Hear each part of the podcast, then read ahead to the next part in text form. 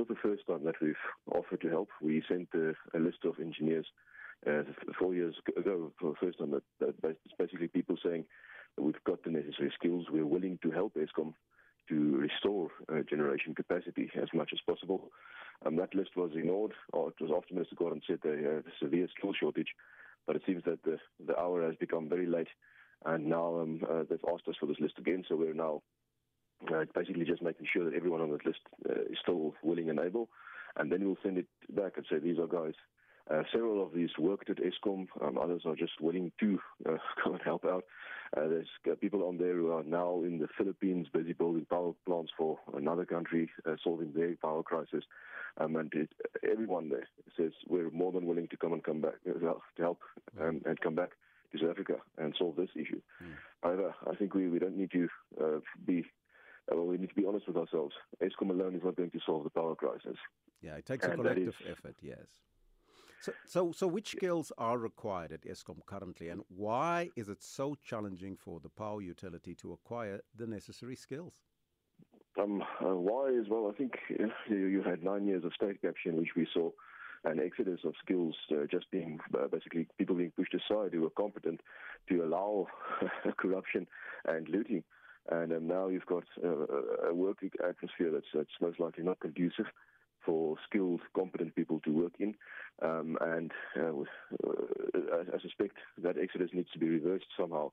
Uh, and we can see it with uh, an energy availability, uh, energy availability factor of Eskom that has dropped steadily every single year um, as the plants just get harder and harder to keep to keep running. So now you need people who who uh, know how these plants work, who uh, can solve the generation reliability factor to to some extent, um, and stabilize Eskom as much as possible uh, whilst we, we get energy from somewhere else or some new sources to, to fill up our generation shortfall. Does that then perhaps suggest that the current crop of people working at Eskom is incompetent? And do you believe the answer to the power crisis solely lies in addressing the skill shortage at Eskom?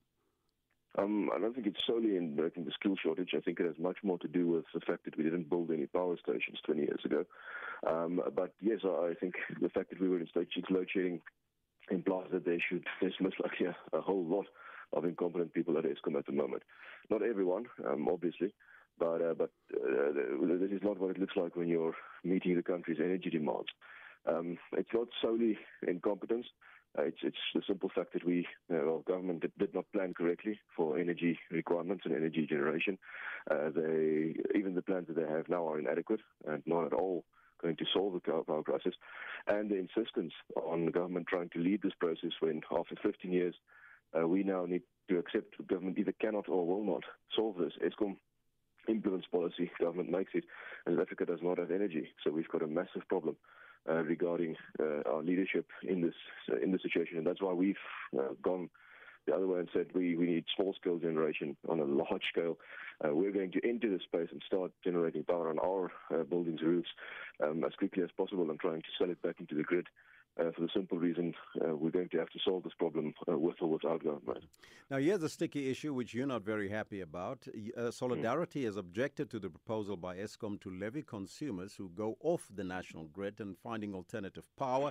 So, if I want to cook with the sun with my solar power system, they want to switch off the sun. Tell us more about that. Uh, well, exactly. It, it's akin to you, you show up at a restaurant and they tell you, oh, no, we can't give you any food, the kitchen is closed. And then when you go and make food at home, they send you a bill and say, "Well, you should have eaten here." So uh, we're we're completely this is this is irrational. Um, we need to be incentivizing small scale generation. We need to be getting more people to generate power ultimately with the goal of getting electrons into the grid from any source uh, that we, that we can. And this has the exact opposite effect. This disincentivizes. Now, it's one thing for Eskom to not be able to meet the energy demands of a country, uh, but it's another for them to then insist that no one else be able to meet the energy demands of the country as well. So we think this, this has the exact opposite effect that it should. It's not rational given our current situation of a 6,000 megawatt generation shortfall, um, and we're uh, if this goes through, we're going to take it to court and say this is this is the exact opposite of what we should be doing. We should be incentivizing small scale generation on a large scale, um, and making sure we've got a decentralized power generation network that then gives us more redundancy and more capacity.